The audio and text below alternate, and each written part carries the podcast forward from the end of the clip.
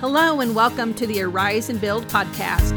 This is Jodi Grace, and we're here to inspire, educate, and activate believers in Missouri to steward and protect freedom in every area of life, especially here in the heart of America. We are going to be talking about what's happening right here in our culture, how it connects to Scripture, and what we can do to bring our conservative Christian values back into the public square.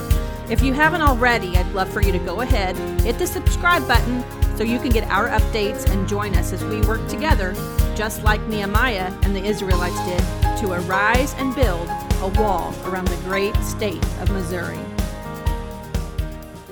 Hey everyone, happy Monday. I hope that you're having a great day. Hope you had a great weekend and your week's getting off to a good start. We're going to talk today about Nehemiah chapter 4. I am going to read about six verses to you, and we're going to talk about them really quick. And then we're going to talk about data and how important data is and what that means to us when our data is being collected and um, how they're going about collecting that data. So let's dig into Nehemiah chapter 4.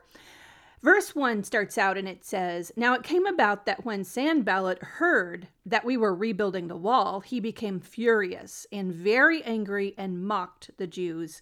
And he spoke in the presence of his brothers and the wealthy men of Samaria and said, What are these feeble Jews doing? Are they going to restore it for themselves? Can they offer sacrifices? Can they finish in a day? Can they revive the stones from the dusty rubble, even the burned ones? Now Tobiah the Ammonite was near him, and he said, Even what they're building, if a fox would jump on it, he would break their stone wall down. So they were really mocking Nehemiah and the Jews for trying to rebuild the wall. And I just want you to make note of a little detail in verse 2 that says, And he spoke in the presence of his brothers and the wealthy men of Samaria.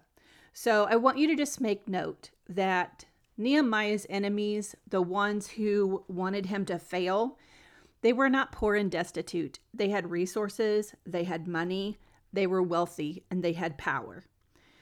Feels a little bit similar to what many of us feel like we're facing today. In verse 4, Nehemiah starts speaking, and this is actually his second prayer uh, that he's recorded in the book of Nehemiah, and it says, Hear, O our God, how we are despised. Return their reproach on their own heads and give them up for plunder in a land of captivity. Do not forgive their iniquity and let not their sin be blotted out before thee, for they have demoralized the builders. So I just want uh, to pay some attention to the fact that Nehemiah, you know, earlier in the book did show his thanks. He was asking God for favor. But in this prayer, he is praying against his enemy. And uh, believers, I want you to be empowered to do the same. Now, it doesn't say here if God was pleased with this prayer that he prayed that uh, their sin not be blotted out. But I want for you to understand that Nehemiah did understand the way you may be feeling and the way that I sometimes feel about our enemies. And I believe that it is it is perfectly acceptable to pray against the enemy. The true enemy are not the people who are on the opposing side, of course, of our battles, but the true enemy are the spiritual powers of darkness. So I just want to encourage you in your prayers to take authority over uh, those powers of darkness. You've been given that authority in Jesus Christ and use it um, to do spiritual battle on behalf of the Lord.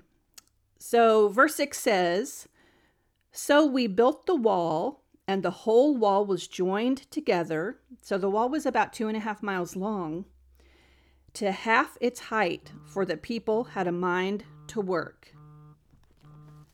Oh, my phone's ringing. So, um, they were being made fun of, they were being mocked, and then we see Nehemiah praying to God against them that their reproach would be turned on their own heads And then at the end of all of that, he says, So we built the wall, and the whole wall was joined together to half its height. So, regardless of what was going on, regardless of the mocking, regardless of the battle and the challenges that they faced, they stayed focused on the task at hand. They had a mind to work. And because the people had a mind to work, they joined that wall together to half its height. Now, that wall was about two and a half miles long. The average width of the wall was over eight feet wide. They the walls were built in such a way that they could walk on top of them.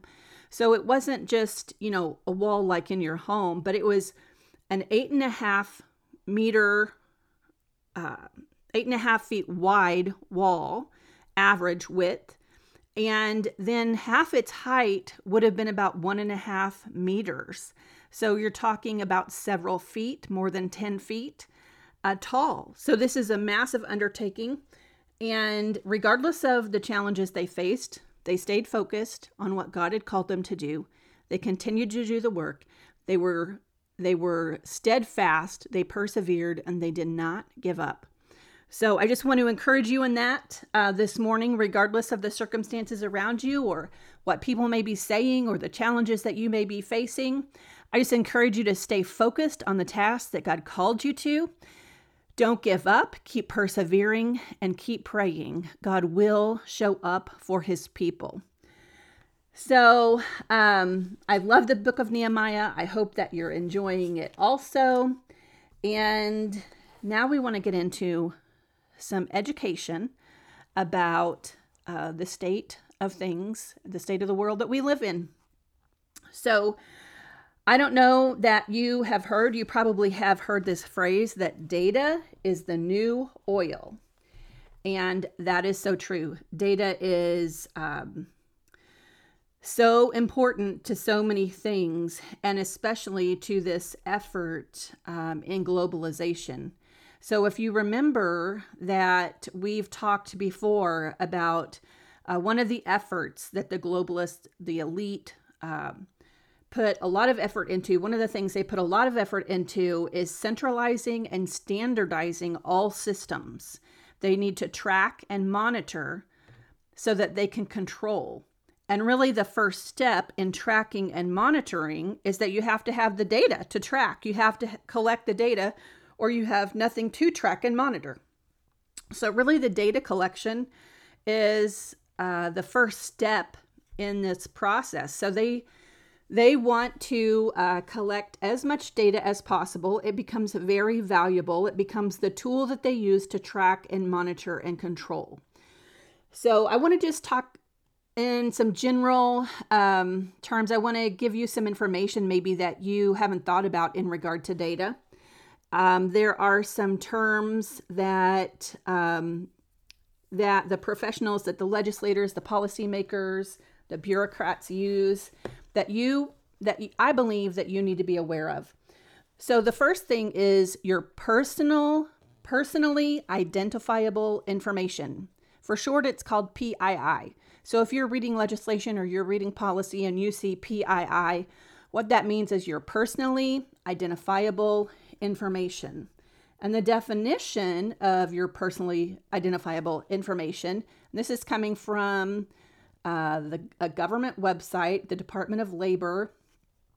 It says any representation of information that permits the identity of an individual to whom the information applies to be reasonably inferred by either direct or indirect means.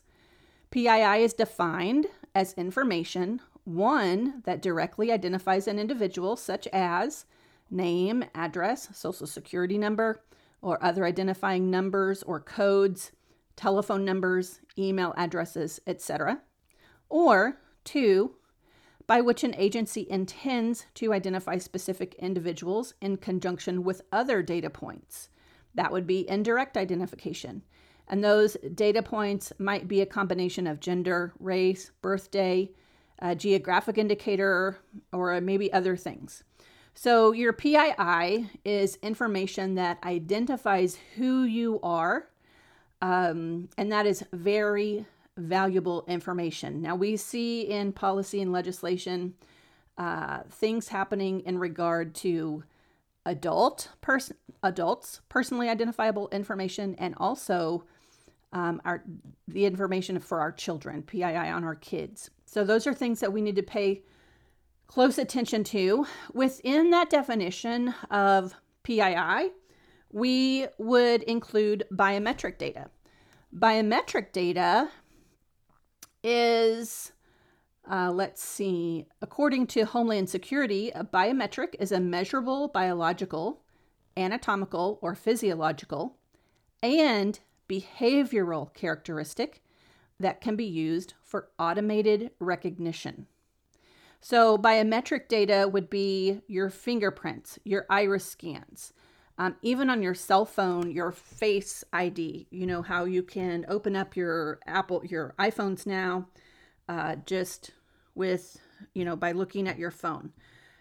Uh, all of those types of things would be biometric data. And we see that being collected in so many places across policy and legislation. So we need to be paying really close attention to that.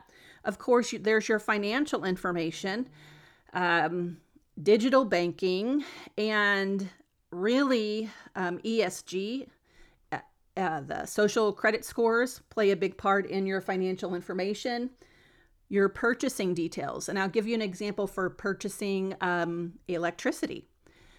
Most of you, if you don't already have a smart meter on your phone, you probably will have. They're making this big push to um, switch out the analog meters to smart meters, digital meters. Those digital meters are not only tracking how much energy you're using, but in what ways you're using that energy. So they're going to be able to tell if you have your air conditioner turned on, if you're running the lights or the ceiling fans, or which rooms. They can get very detailed information from your smart meter. And that smart meter allows connectivity between your home and your provider. So, of course, uh, there are some ways that that might turn out to be beneficial to you, but the unintended consequences of that are pretty steep. So, uh, your smart meters are gathering information. Of course, we could talk about your health data. This would include your prescriptions, your diagnoses, just your general health history records.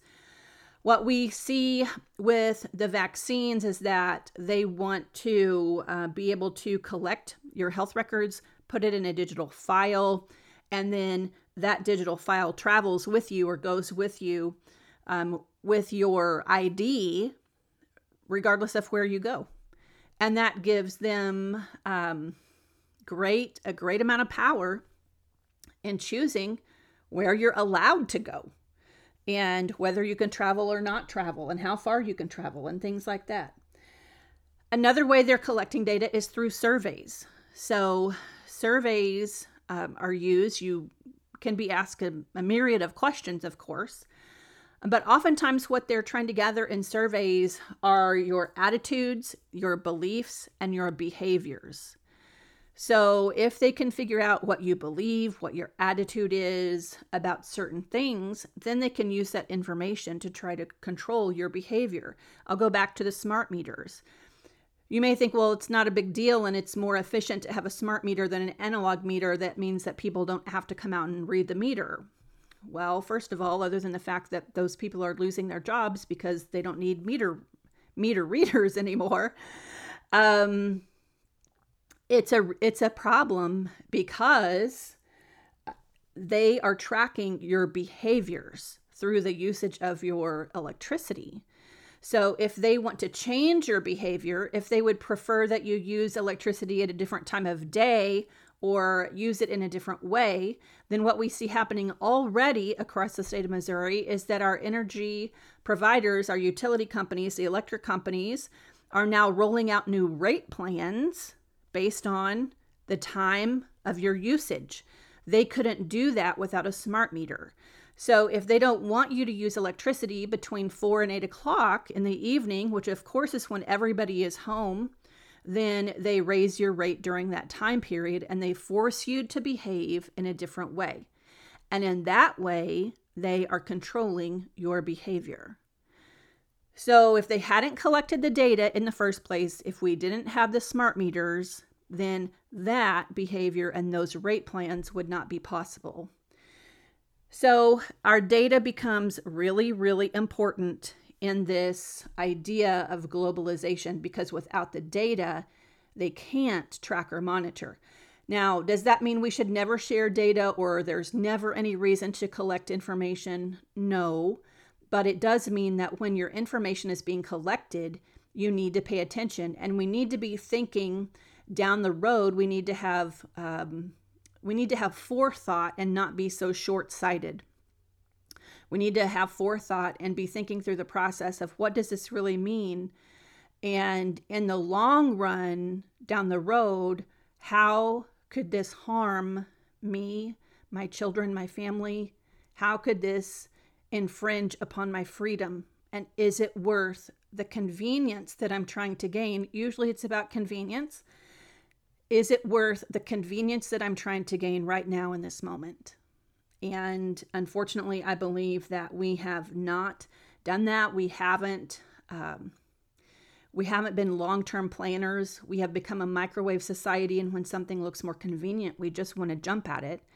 And unfortunately, in many cases, that is ultimately going to harm us. So we just need to look and think critically and consider the unintended consequences of data collection. Every time that we see data collection of any type, we need to be considering uh, what could happen. Unfortunately, um, you know, we, we can't trust the government when when it has come to be that parents are now considered domestic terrorists if they speak up at their school board meetings. Uh, things like this can really quickly become a problem. So, that's all I have for you today. I hope you have a wonderful day. And we're going to talk more about data this week uh, specific types of data, how they're collecting it, specific pieces of legislation and policy where they have already begun to collect data, and how uh, that might be a problem that you need to be aware of. So, you guys have a great day, and I'll talk to you soon. Hey everyone, thanks for joining me today. I hope you found it helpful. I just want to let you know that today's show notes will be on the blog at jodigrace.com. If you search for data, that will bring up all of the blog art- articles uh, related to this topic, and I think you'll find some really helpful links and resources and even some pictures to help you understand the issue. I also wanted to invite you to a couple of events that I'm hosting this month. They're called Awakening at the Wall, and it's a great day full of worship and prayer, a message from Scripture, and so much education about legislation. We're even going to talk about child trafficking in Missouri. I know you've probably seen that movie, Sound of Freedom, and that topic has uh, we've been become more aware of that topic. So we're going to talk about it and what it looks like here in Missouri. It's a great day full of inspiration, education, and even activation because we want you to be empowered when you leave to actually do something to make a difference in your community and across the state. So I hope that you'll consider joining me October 21st in Warrensburg at the JC Cowboy Church and October 28th in St. Peter's at the Spencer Road Branch Library. Please go to the website, jodigrace.com, and register and I really hope I get to see you there. Take care, have a great day, and I'll talk to you soon.